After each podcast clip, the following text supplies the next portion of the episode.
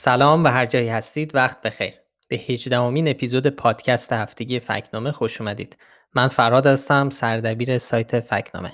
اینجا به همراه همکارم رضا هر هفته مروری می‌کنیم روی فعالیت‌ها و درستی سنجی‌های سایت و درباره مبارزه با اطلاعات نادرست و راه‌های مقابله با پخش شدنشون حرف می‌زنیم. سلام، منم رضا هستم، دبیر تحریریه فکتنامه و این هفته هم با فرهاد مروری میکنیم به اتفاقاتی که این چند روز افتاد و کارهایی که کردیم. ما چند هفته است که داریم درباره روحانی سنج صحبت میکنیم، میگیم که داریم روی این پروژه کار میکنیم که جمع و جورش بکنیم و اینها، که حالا پروژه تمومه دیگه. حالا با رفتن روحانی و تموم شدن عمر دولت دومش عملاً کار روحانی سنج تمومه و باید نتایجش رو بررسی کنیم. آره، ولی فکر کنم بد نباشه توضیح بدیم درباره پروژه روحانی سنج برای کسایی که ممکنه ندونن. من فکر می‌کنم تو اپیزود اول خیلی مختصر گفتیم که اصلا سایت فکت‌نامه و این فعالیت‌های فکت چکینگ ما ریشش تو پروژه روحانی سنج بود. ما در سال 92 راهش انداختیم. حالا روحانی سنج چیه؟ روحانی سنج یا روحانی میتر یه وبسایت وعده سنجه، پرامیس ترکینگ، که وعده های حسن روحانی رو لیست کرده و به هر کدوم در طول دوران مسئولیت روحانی و به هر کدوم یک نشان مخصوص به خودش میده بسته به وضعیتی که اون وعده داره. مثلا وعده محقق شده، محقق نشده، در حال پیگیریه یا متوقف شده یا تحقق ناقص. وقتی ما این پروژه رو راه انداختیم و این سایت رو داشتیم کار میکردیم روش، در واقع ما خبری از وعده سنجی نداشتیم. منبع الهام ما سایت مرسی میتر بود. 2 جوون مصری را انداخته بودن و میخواستن 100 روز اول محمد مرسی که رئیس جمهور وقت مصر بود و اولین رئیس جمهور بعد از بهار عربی، میخواستن 100 روز اول ریاست جمهوریشو ببینن چقدر به وعده هاش پایبنده. و این 100 روز هم به خاطر این بود که خب خود محمد مرسی کلی وعده داده بود که میخواد در 100 روز اول انجام بده. اینا هم این وبسایت رو راه انداخته بودن که نشون بده که چقدر به قولش وفا داره. حسن روحانی هم اگه یادتون باشه اون دوران کلی حرف از 100 روز اول میزد و میگم من 100 روز اول این کارو میکنم اون کارو میکنم. ما هم دیدیم خب این چقدر ایده خوبیه، این ایده رو ما برای ایران اجراش کنیم. و اگه یادتون باشه خیلی کارزار انتخاباتی حسن روحانی خیلی وعده محور بود اگه یادت باشه. درسته؟ دقیقاً سال 92. آره، خیلی بازار وعده دادن و وعده شنیدن و اینا خیلی داغ بود دیگه. بعد از انتخابات 88 بالاخره یه بخشی از جامعه اصلا تمایلی به حضور در انتخابات نداشتن. در واقع یه بدبستونی بود که وعده‌های روحانی عملاً آماده میکرد، یعنی انگار یه بدبستونی بود با جامعه که بیاد راضی بشه به رأی دادن. یه چنین وضعیتی بود اون موقع. کم سابقه هم بوده انقدر توجه به وعده های کاندیدا در ایران. خب یعنی به خاطر سایت ما نبود، به هر حال تو فضای جامعه بحث وعده های روحانی خیلی مهم بود. خلاصه ما این کار رو انجام دادیم. ما هم گفتیم برای 100 روز نخستش این سایت رو راه میندازیم، راه انداختیم و مورد توجه قرار گرفت خیلی خیلی زیاد. یعنی حتی رسانه‌های داخلی دربارش نوشتن و اصلا ما انتظار همچین چیزی نداشتیم. ما یه گروه کوچیکی بودیم، فکر می‌کردیم حالا یه پروژه کوچیکیه و می‌خوایم 100 روز اول این کارو بکنیم، ولی چنان مورد توجه قرار گرفت، هم منفی، نظرات منفی هم مثبت. منفی‌ها چی بود؟ منفی‌ها خب مثلا رجانیوز یه مقاله نوشته بود درباره اینکه این پروژه سی آی ای و نمیدونم از خارج دارن میخوان تأثیر بذارن رو نمیدونم سیاست داخلی ایران و چیزش این بود که دوم خروس نمیدونم سی آی ای از چی اگزت بیرون. حالا الان هم سرچ بکنی اون هستش، البته لینکش توی فارس هستش از مستقیم. آره. و یادم هفته اول فکر میکنم اون هفته اول فیلتر شد سایت روحانی سنج، که خبر فیلترینگش هم تو ایران کار شد. خبر فیلترینگش هم کار شد و اصلا خب مثل خیلی از این سایتایی که فیلتر میشن یهو تازه بیشتر مورد توجه قرار گرفت، یعنی نتیجه عکس داشت. 100 روز گذشت و انقدر مورد توجه قرار گرفته بود که ما تصمیم گرفتیم اینو ادامه بدیم. گفتیم حالا یه سال بعد، ولی انقدر که جاش خالی بود همچین چیزی که تا الان، تا امروز که 8 سال گذشته از اون روز، همچنان سایت رو زنده نگه داشتیم. و این روزای آخر، این 1-2 هفته شما به شدت مشغول کار روی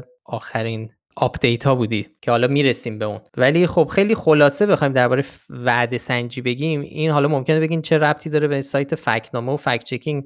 وعده سنجی یا پرامیس استرایکینگ بخشی از فکت چکینگه، یعنی این دوتا کنار همن، به خاطر اینکه در واقع یه جور خودش روزنامه نگاری فکت محوره ولی با محوریت با تمرکز روی وعده های سیاست مدارا. به نظر من حالا یه جور یه نوعی از پاسخگو نگه داشتن قرن 21 سیاست مداراست و سابقه هم داره تو دنیا. ما بعداً فهمیدیم، مثلا 6-7 ماه بعد اینکه منتشر کردیم سایتو و مورد توجه قرار گرفت، چه ایران چه در خارج، فهمیدیم که این اصلا یک ترند جهانیه و ما اولاً ما تنها و ما و مرسی میتر تنها وعده سنجا نیستیم. فهمیدیم که خب آمریکا همچین وعده چیزی داره، اون موقع برای اوباما داشت، فرانسه، خیلی کشورهای دیگه، استرالیا، اینا همه وعده های رؤسای دولتشون رو جمع میکردن و به صورت یه فهرست رو وبسایت بررسی میکردن. این جور کارها رو بهش میگن، حالا تو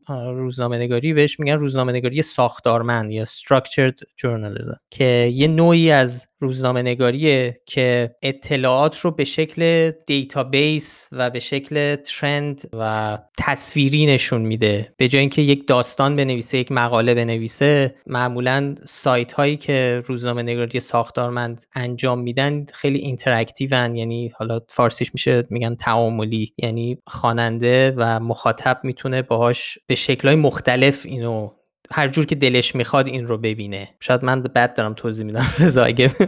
خب نه خیلی هم خوب گفتی. خب ببین روزنامه نگاری ساختارمند الان به نوعی پاسخی به وضعیت موجود، پاسخی به خواسته های مخاطب دنیای جدیده که خیلی سریع توی زمان کوتاه توی دیوایس و یه دستگاهی مثل مثلا لپتاپ، کامپیوتر، موبایل، اینا میخواد خیلی سریع یه چیزی رو ببینه، وقت خوندن نداره، میخواد نتیجه بگیره. برایش مهمه این وعده، یعنی نکته محقق شده نشده مهمه.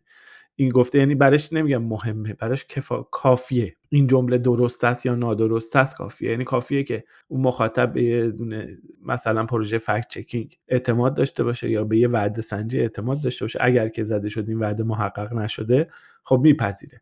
اگر میخواست میتونه بره داخلش رو نگاه بکنه، همه این فرایند رو ببینه و این فرایند هم در اختیارش قرار بده. یه بخشی از این که به هر حال یه شیوه خیلی پرطرفدار در روزنامه نگاری نو، خیلی به هر حال مشتری زیاد داره، در دنیا داره انجام میشه.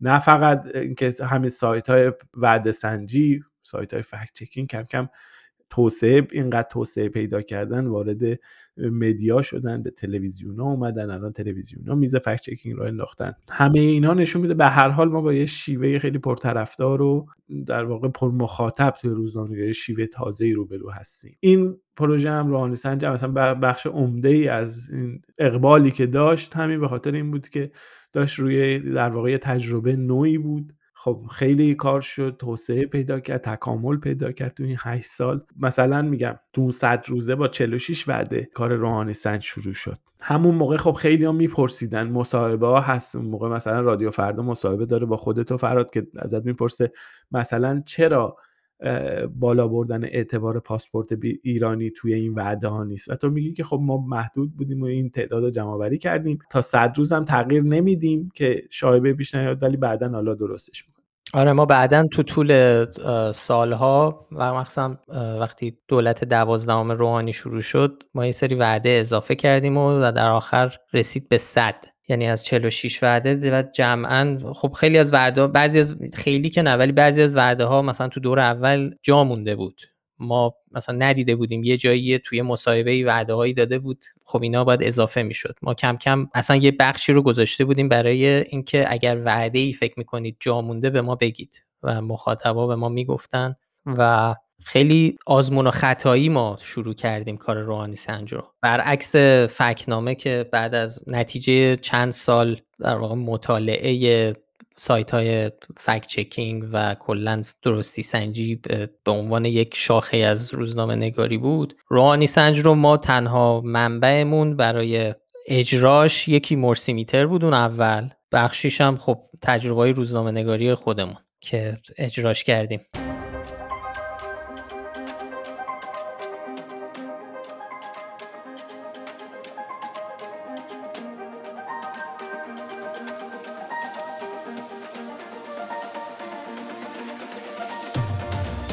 وعده سنجی حالا به صورت کلی، نه فقط روحانی سنج، کل پرامیس ترکرها یا وعده سنجا یه محدودیتی دارن، در واقع یه نقطه ضعفی دارن که از همون روزای اول هم خیلی‌ها بهش اشاره کردن و اون اینه که وعده ها رو فارغ از وزنشون و اهمیتشون کنار هم مقایسه میکنه با هم، در واقع یک وزن به همه وعده ها میده، به این معنی که مثلا یه وعده‌ای مثل مهار تورم خیلی فرق داره وزنش، دشواریش و اهمیتش، پیچیدگیش نسبت به مثلا بازگشایی ارکستر ملی. انجام این وعده یک امتیاز میگیره اون سیاستمدار، حالا اینجا روحانی. بعد مهار تورم به اون پیچیدگی و به اون دشواری هم اگر محقق بشه بازم یه امتیاز میگیره، در واقع یه وعده من. خب این خیلی، این یه نقطه ضعفیه که تو وعده سنجی ها وجود داره. حالا ما یه راه حل این اواخر 1-2 سال آخر براش پیدا کردیم که البته حالا عالی نیست ولی تنها راهیه که به ذهنمون رسید و اون اینه که در واقع اجازه بدیم به مخاطب های وبسایت که اونها وزن وعده ها رو تعیین کنن. میدونید به خاطر اینکه اگر ما خودمون این کارو میکردیم خب ممکن بود شایبه جانبداری پیش بیاد یا اینکه خلاصه قضاوت ما توش اعمال میشد که ما نمیخواستیم این کارو بکنیم، به خاطر اینکه بحث نظر و تحلیل نیست کلا، چه تو فکت چکینگ چه تو وعده سنجی. برای همین گفتیم که خب مخاطبا بهش وزن بدن و یک فیچر اضافه کردیم به وبسایت که هر وعده رو که برای شما مخاطب اهمیت داره یه امتیاز بهش بدید. میتونید به خیلی از وعده ها بدید، مثلا من این 10 تا وعده برای من مهمترینه. بعد تعداد رأی که هر وعده جمع میکنه میتونیم با استفاده از یکی از فیلترهایی که رو وبسایت داریم اینا رو میتونه طبقه بندی کنه. الان روی وبسایت روحانی سنج مثلا کاهش و رفع تحریم ها بیشترین رأی داره، بعد از اون تامین مسکن ارزان، بعدش مهار تورم، بعدش بازگرداندن اعتبار گذرنامه ملی و تقویت ارزش پول ملی. اینا همینجوری بالاترین 5 تا وعده‌ایه که بیشترین، همه‌شون هم محقق نشدن الان میرسیم، حالا یه گزارش نهایی هم شما بدی از وضعیت وعده‌های روحانی سنج. اگه اجازه بدی از همین جایی که داشتی میگفتی من برم روی این گزارش. ببین خیلی اتفاقا این وزن وعده‌ها کمک کرد به روحانی، یعنی کارنامه عملکرد روحانی براش بدم نشد، چون اینطوری که ببین دست آخر از 100 تا وعده در واقع 80 تاشون به جایی نرسیدن، 72 تاشون محقق نشده بودن، 8 تاشون هم متوقف شد، یعنی پیگیری شد یه مدتی بعد اصلا کنار گذاشتن دیگه، اصلا رفع هاش. یه توضیح سری میدی که این در واقع نشان‌ها هر کدوم چه معنی دارن؟ آره ببین ما کلا 6 تا نشان داریم که محقق شده است. اولیش که وعده دقیقاً با همون کیفیتی که گفته شده اجرا شده و به اون دستاوردا رسیده. یه دونه داریم تحقق ناقصه، یعنی که کامل محقق نشده ولی دستاوردش در حدیه که میشه اونو در راستای اهداف اولیه ارزیابی کرد. من مشخصه کامل. یه در حال پیگیری داشتیم، الان دیگه نداریم چون دیگه تموم شد دولت روحانی، که نشون میدادیم وعده رو داره پیگیری میکنه، به هر حال شانس و بخت تحقق داره، ممکنه محقق نشه که خیلی از وعده این دور شد دست آخر. محقق نشدم که تکلیفش مشخصه، وعده به هر دلیلی مثلا اینکه چرا شما کاری نداریم محقق نشده. اعتبار مثلا رفع تحریما، مثلا روحانی چقدر نقش داشته، چی کار میتونسته بکنه، نشده. رابطه با عربستان، اینا از این جنس محقق نشده است. یه نشانه دیگه متوقف شده داشتیم که این نشون میداد یه مدتی داره کار میکنه، بعد دستور کار خارج میشه دیگه، میذارنش کنار، از اولویت میفته. این نشانه بهش گفتیم متوقف شده که 8 تا وعده از این نشانه گرفتن، یعنی 8% وعده.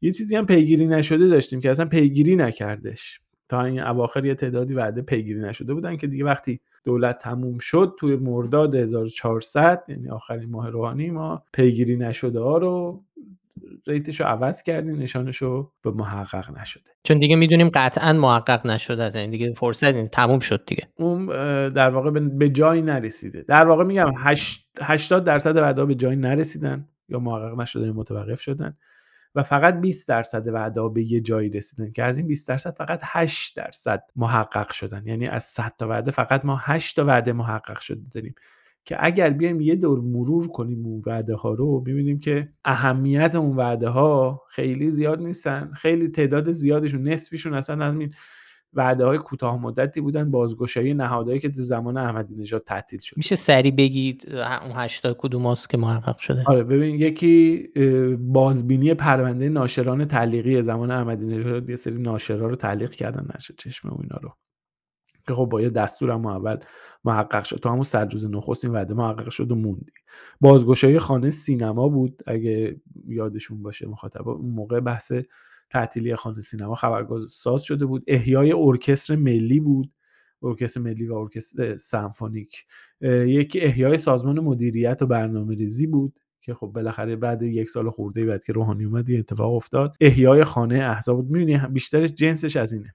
آره. 3 تا وعده دیگه هم بود. یکی ادامه پرداخت یارانه‌های 45000 تومانی بود و عدم کاهش آن، که حالا کاهش پیدا نکرد از 45000 تومان. درست ارزش پول کم شد ولی خب این یارانه 45000 تومانی برقرار موند تا همین الان هم هستش. یکی تدوین قانون ورزش جمهوری اسلامی که همین ماهای آخر بالاخره نهایی شد، از همون اول اینو پیگیری می‌کردن. اصلا این خیلی پروژه چیز موضوع جالبیه به نظر من، سوژه خوبیه که وقتش آدم داشته باشه بره توش رو در بیاره. چقدر این قانون ورزش رفت و برگشت داشت، تو شورای نگهبان 2 بار رفت گیر کرد اومد، ایرادای شورای نگهبان بماند چی بود، آخرین ماها بالاخره تبدیل به قانون شد، ابلاغ شد اواخر 99. یه بعد دیگه هم افزایش پهنای باند اینترنت بود که اونم عملا میگم ما کاری نداریم که دلیلش، به هر حال رشد تکنولوژی خب طبیعیه که پهنای باند اینترنت هم به نسبت سال 92 خب 10 برابر بشه. این بعدا من در دوره اول نشانه تحقق کرد. ببینی منظورم اینه که اگر ما می‌خواستیم بر اساس وزن وعده ها بررسی بکنیم، خب این 8% یه ذره شاید کوچیک‌تر و کمتر هم میشد در مقابل اون وعده های محقق نشده، مثلا مثل بازگرداندن ظرفیت تولید نفت خام به اندازه سال 84. نه تنها این اتفاق نیفتاد، حالا به هر دلیلی، اصلا نقش روحانی شخصش و دولتش بذاریم کنار، به هر دلیلی ایران سطح تولید نفت ایران به اندازه زمان جنگ شد، یه دوره‌های کمتر. بهبود رشد اقتصادی، خب در حالی که بزرگترین رکود تجمیع تاریخ اقتصاد ایران و تاریخ معاصر اقتصاد رو داشتیم تو این دهه 90. مثلا بهبود معیشت مردم، خب داریم می‌بینیم ریشه‌کن کردن فقر مطلق، تأمین مسکن ارزان، تقویت ارزش پول ملی. اینا یه کوچولو بگم، مثلا میگم روحانی سال 92 خیلی تاکید می‌کرد، چندین بار از تقویت ارزش پول ملی صحبت کرد، تو فیلم تبلیغاتیش گذاشت. اینو میگفت به همراه بازگرداندن اعتبار پاسپورت ایران. این دوتا رو میگفت. جفت اینا نه تنها که محقق نشد بلکه سقوط چشمگیریش. الان دولت روحانی رکورددار افزایش قیمت ارز، یعنی یا کاهش ارزش پول ملی نسبت به ارز خارجی در مقایسه با تمام دولت‌هاست. از احمدی نژاد هم بیشتر، از دولت هاشمی هم بیشتر. خب یه انتقادی که اینجا ممکنه خیلیا بگن اینه که خب حسن روحانی، ممکنه مثلا طرفدارای حسن روحانی بگن حسن روحانی تقصیر نداشته، اینجا مثلا آمریکا فلان کار کرد، آمریکا از برجام کشید بیرون، اینا همه نتایج نمیدونم سیاست‌های ترامپ. یا از اون طرف خامنه ای اجازه نداد یه سری وعده ها محقق بشه، مثلا مسئولیت پذیری پاسخگوی وزارت اطلاعات که بیاد به مردم گزارش بده، خب نهادهای امنیتی نذاشتن. مثلا ممکنه میگم خیلی چیزا رو بگن به این شکل گفته بشه، ولی خب ما چه کار میتونیم؟ کاری وعده سنجی در واقع بی‌اعتنا بینه، ما فقط به فکت ها توجه داریم، به دلایل اشاره میکنیم، در توضیحات وعده ها تو توضیحات اشاره میشه همه اینا، ولی دست آخر وقتی یه چیزی محقق نشده دیگه نشده به هر دلیلی. فقط اون دلیل رو، علت این که چرا یه وعده محقق نشده رو ما توضیح میدیم در داخل هر وعده روی سایت، ولی اینکه بخوایم حالا مثلا یه وعده ای رو محقق نشده به خاطر اینکه تقصیر روحانی نبوده یا مثلا دستش نمیرسیده به یه وسری، آقا حضور زنان در ورزشگاه‌ها، این همه دولت روحانی دنبال این بود در دقلی مدتی، توی کتاب برنامه دولت 12ام آورده بود، یعنی دنبالش بود. انتخاب وزیر زن، روحانی خودش تو مجلس گفت من می‌خواستم 3 تا زن رو معرفی کنم، باهاشون صحبت کردم، یه جایی نذاشتن، به هر دلیلی اجازه ندادن. مثلا خب ببین به هر دلیلی این اتفاق افتاده دیگه. اصلا خود روحانیش برداشت و ارزیابیش اشتباه بوده. این وعده رو اگه بخوام به اون شکل حساب کنه، خب ارزیابی درستی از تحولات نداشته، نمیدونسته اجازه بهش نمیدن وزیر زن معرفی بکنه. و به رغم اون وعده رو مطرح کرده که نمیذارن آقا یه سری نهادها و گروه‌ها اجازه نمیدن زنان بیاد تو ورزشگاه. او اشتباه کرده، برآوردش اشتباه بوده، اشتباه نوشته، نمیدونم وعده سر خرمن داره، ولی به هر حال تو اون کتاب دولت 12 نوشته حضور زنان در ورزشگاه یکی از وعده‌ها و قول و قرارهای منه. آموزش زبان مادری در مدارس تو بیانیه 3 اقوام در سال 1392 میگه مصمم و متحدم به این مسئله. خب اینا اتفاق نمیفته. به هر حال به هر دلیلی که داشته، هر زمینه که ما میتونیم بشینیم ساعتها تحلیل کنیم، حرف بزنیم راجبش از دیدگاه‌های مختلف، مناظر، ولی واقعیت اینه که دست آخر این وعده یا محقق شده یا محقق نشده یا وضعیتی بین المللی داره. و چون با این وعده ها رأی آورده، باید پاسخگو باشه در قبال تحققشون یا نشدنشون.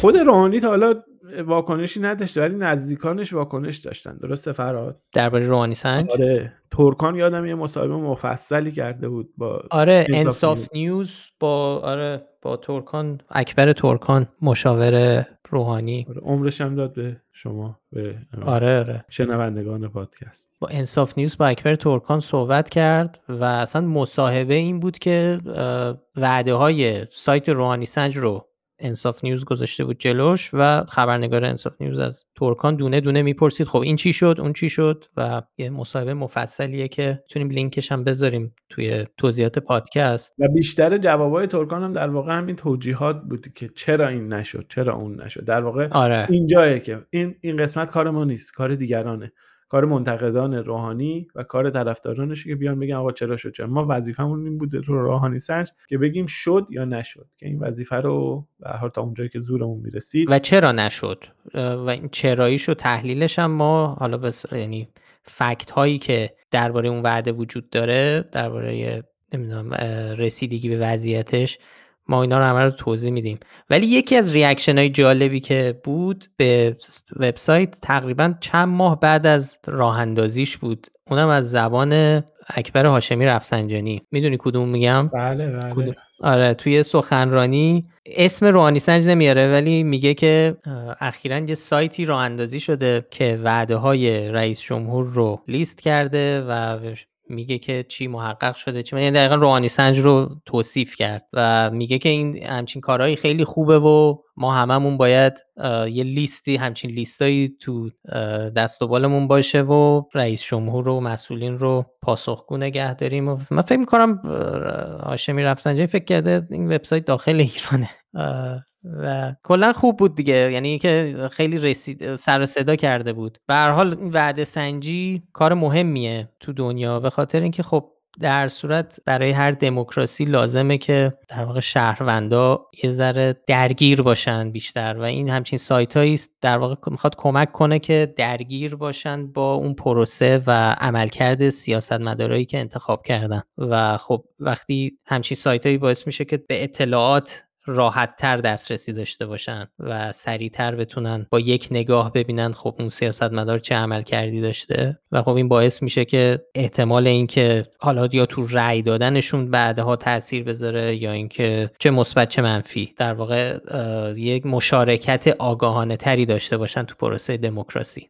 این درباره ایران نمیام، درباره به صورت کلی پرامیس تریکینگ و وعده سنجی دارم. خب دیگه چیزی نمونده از گزارش نهایی، که اتفاقا گزارش نهایی روحانی سنج رو ما وقتی این اپیزود منتشر میشه فکر میکنم ما گذاشتیم روی سایت روحانی سنج، لینکش هم میذاریم تو توضیحات پادکست، لینکش هم میذاریم آره توی توضیحات پادکست. این گزارش مفصل بخشای مختلف داره، اینکه وعده‌ها مال چه دوره‌ای چه وضعیتی داشتن، مثلا اینکه در سال 92 چند درصد محقق شده بودن، 94 چجوری بوده، 96، این فرایند رو مثلا بررسی کردیم. لیست وعده‌ها هستش تو بخش‌های مختلف، سیاست داخلی، اقتصاد، سیاست خارجی. به هر حال گزارش بدی نیست، توش پر نمودار و جدول ایناست، خوندنش قطعا خالی از لطف نخواهد بود. یه تصویری ایجاد میکنه از این که به هر حال توی 8 سال چه گذشت.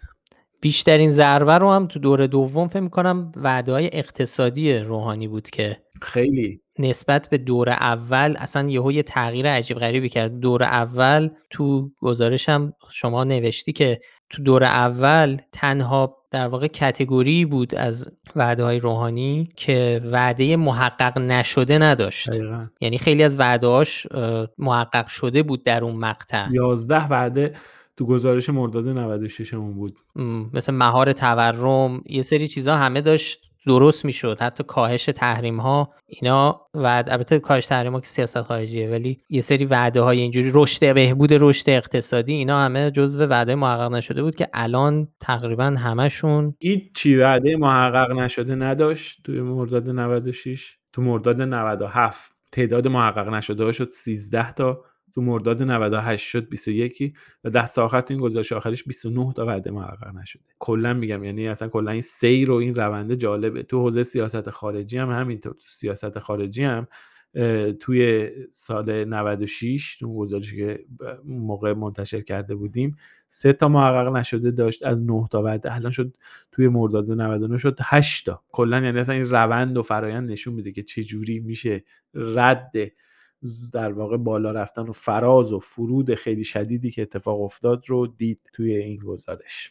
خب اینم از روحانی سنج. نیاز بود که حالا که داریم پروندهشو میبندیم و با رفتن روحانی در تقریبا کارش هم تموم میشه یه ذره در بارش صحبت کنیم، ادای دین کنیم، به خاطر اینکه در واقع پنجره‌ای بود که ما از طریق اون پروژه وارد دنیای فکت چکینگ شدیم و بعدها فکت‌نامه رو انداختیم. خب دیگه حالا برگردیم به فکت‌نامه و صحبتی کنیم درباره بحران آب در خوزستان از نگاه آمار و عدد و رقم.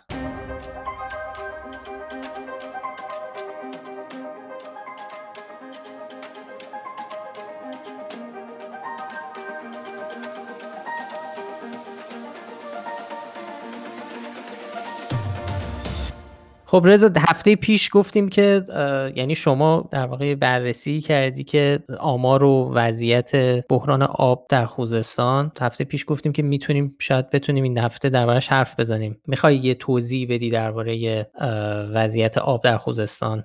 ببین بحران آب در خوزستان خب یه بحران در واقع عیانه. آثارش رو خب میشه دید تو در دیوار شهرها معلومه، تو خیابونها هست، تو چهره مردمی که در واقع مسئلهشون الان مسئله آب هستش تو ایران کاملا مشخصه. اما خب ما رد این آمار رو در واقع اگه بخوایم توی آمارها دنبال بکنیم، من یه خیلی کوتاه به 2 تا شاخص اشاره میکنم که این 2 تا شاخصش میده چقدر عمق بحران الان جدیه. این بحران آب در واقع یه بخشش بحث تغییرات اقلیمی و خشکسالیه، یه بخشش که خیلی جدیه حالا دربارش صحبت میکنم، یه بخشش هم بحث مدیریت منابع آبه، به خصوص در خوزستان. اونم درباره اونم یه چند تا عدد و رقم هست که واقعا قابل تأمله برای که بدونیم چه بلایی داره سر اون منطقه در واقع اومده و داره میاد. اول از خشکسالی شروع کنیم. مرکز ملی خشکسالی ایران خب برای گزارش ماهانه میده. یکی از شاخصایی که تو این گزارش در واقع مشخص میکنه بحث مساحت خشکسالی رو تو مناطق مختلف، تو استان‌های مختلف و البته تو حوزه‌های آبریز بر اساس شاخص SPI حساب میکنه که مبناش در واقع کاهش بارندگی در یک دوره 10 ساله به نسبت وضعیت نرماله. این شاخص نشون میده که استان خوزستان در واقع 3مین استانیه که با بیشترین مساحت خشکسالی، یعنی بیشترین مساحت اون استان، بیشترین نسبت خشکسالی رو در میون بقیه استان‌ها داره.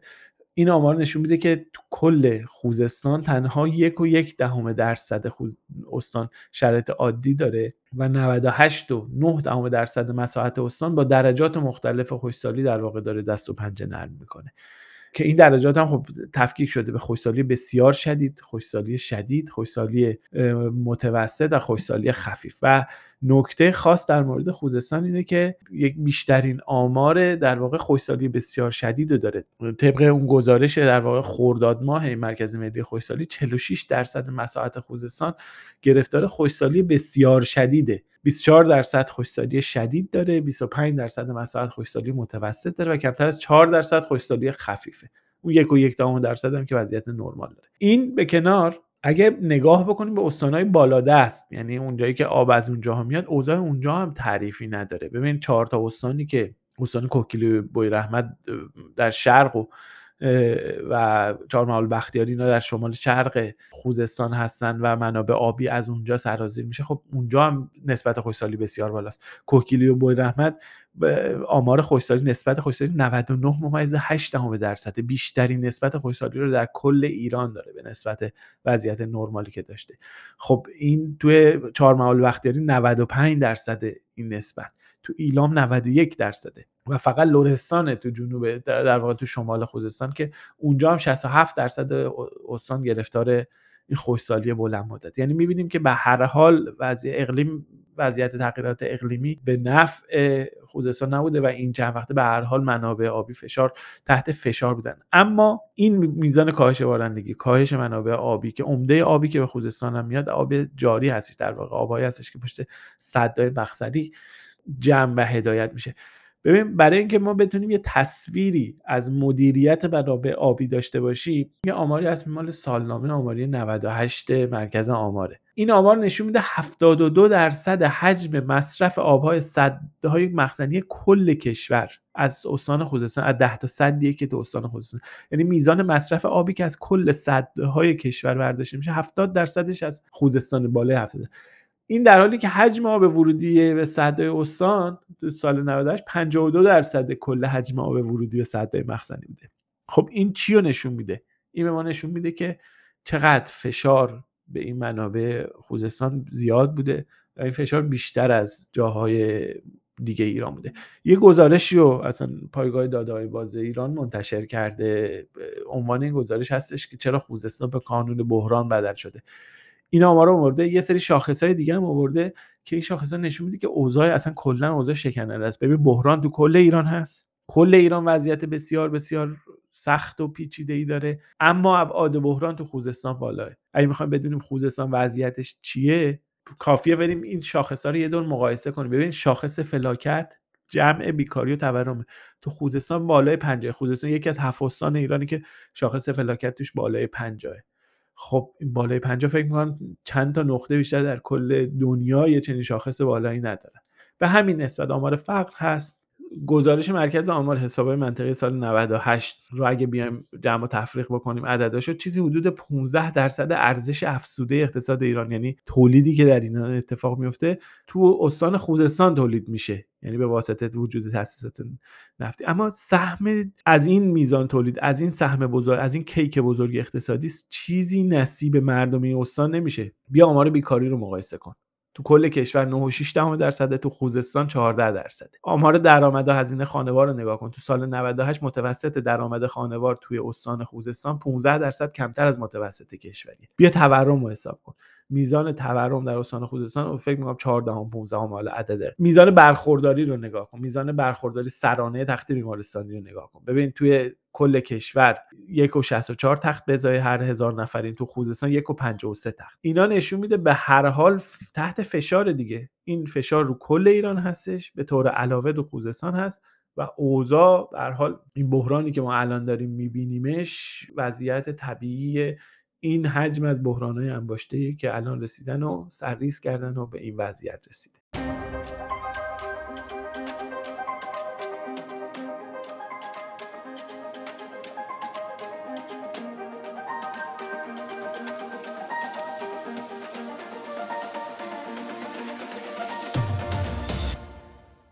هیچ کسی سوشیلی ندارم، خیلی دوستای اسرائیلی دارم، از همه جا به تمام مردم اسرائیل که واقعا همه جوره انرژی مثبت چه مردم میفرستن، از همین جای مدال رو بهشون تقدیم میکنم.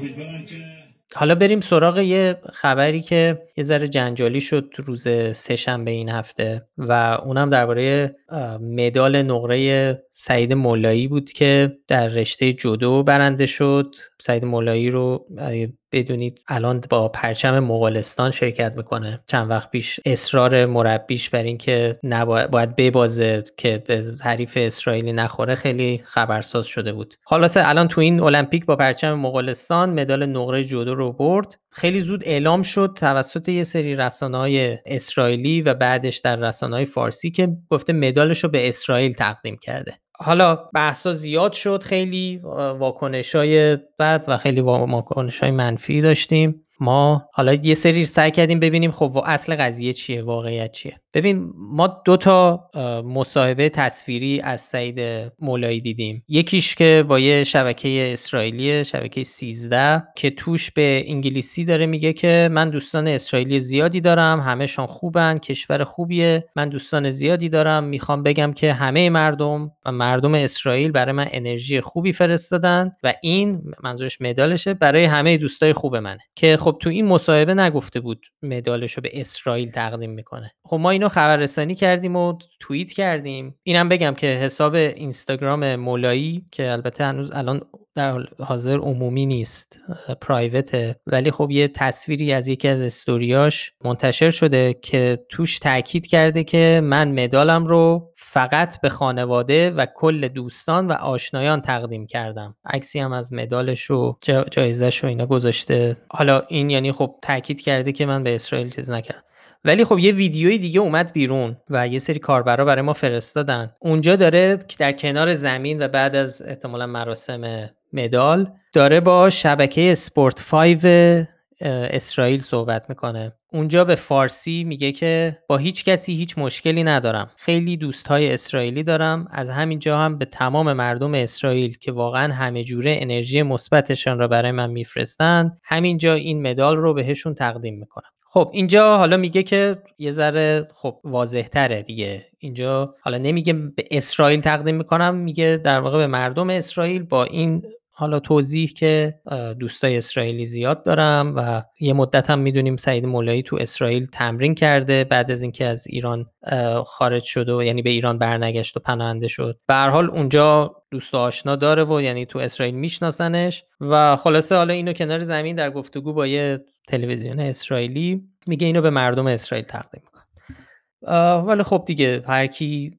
مخالفا و موافقا هر جور که دلشون خواسته و بیشتر با عقاید خودشون جوره از این برداشت کردن، ولی خب واقعیت اینه و فکتایی که داریم این چیزاست. حالا چیزایی که ما میدونیم درباره این قصه ایناست و اسناد و شواهدی که داریم همیناست و خب ولی با این توضیح که خب خودش تو استوریش خیلی تاکید کرده که فقط به دوستان و آشنایان و خانواده‌اش تقدیم میکنه. به هر حال حالا یه ذره به نظر میاد عقب نشینی کرده یا پس گرفته اون حرفی که کنار زمین زده. حالا اون میتونه مثلا شاید تعارفی باشه که حالا چون داره با تلویزیون اسرائیل حرف میزنه خواسته یک در واقع ابراز دوستی بکنه با مردم اسرائیل. دیگه چیز دیگه ای نداریم رضا؟ نه چیز داریم، وقت نداریم.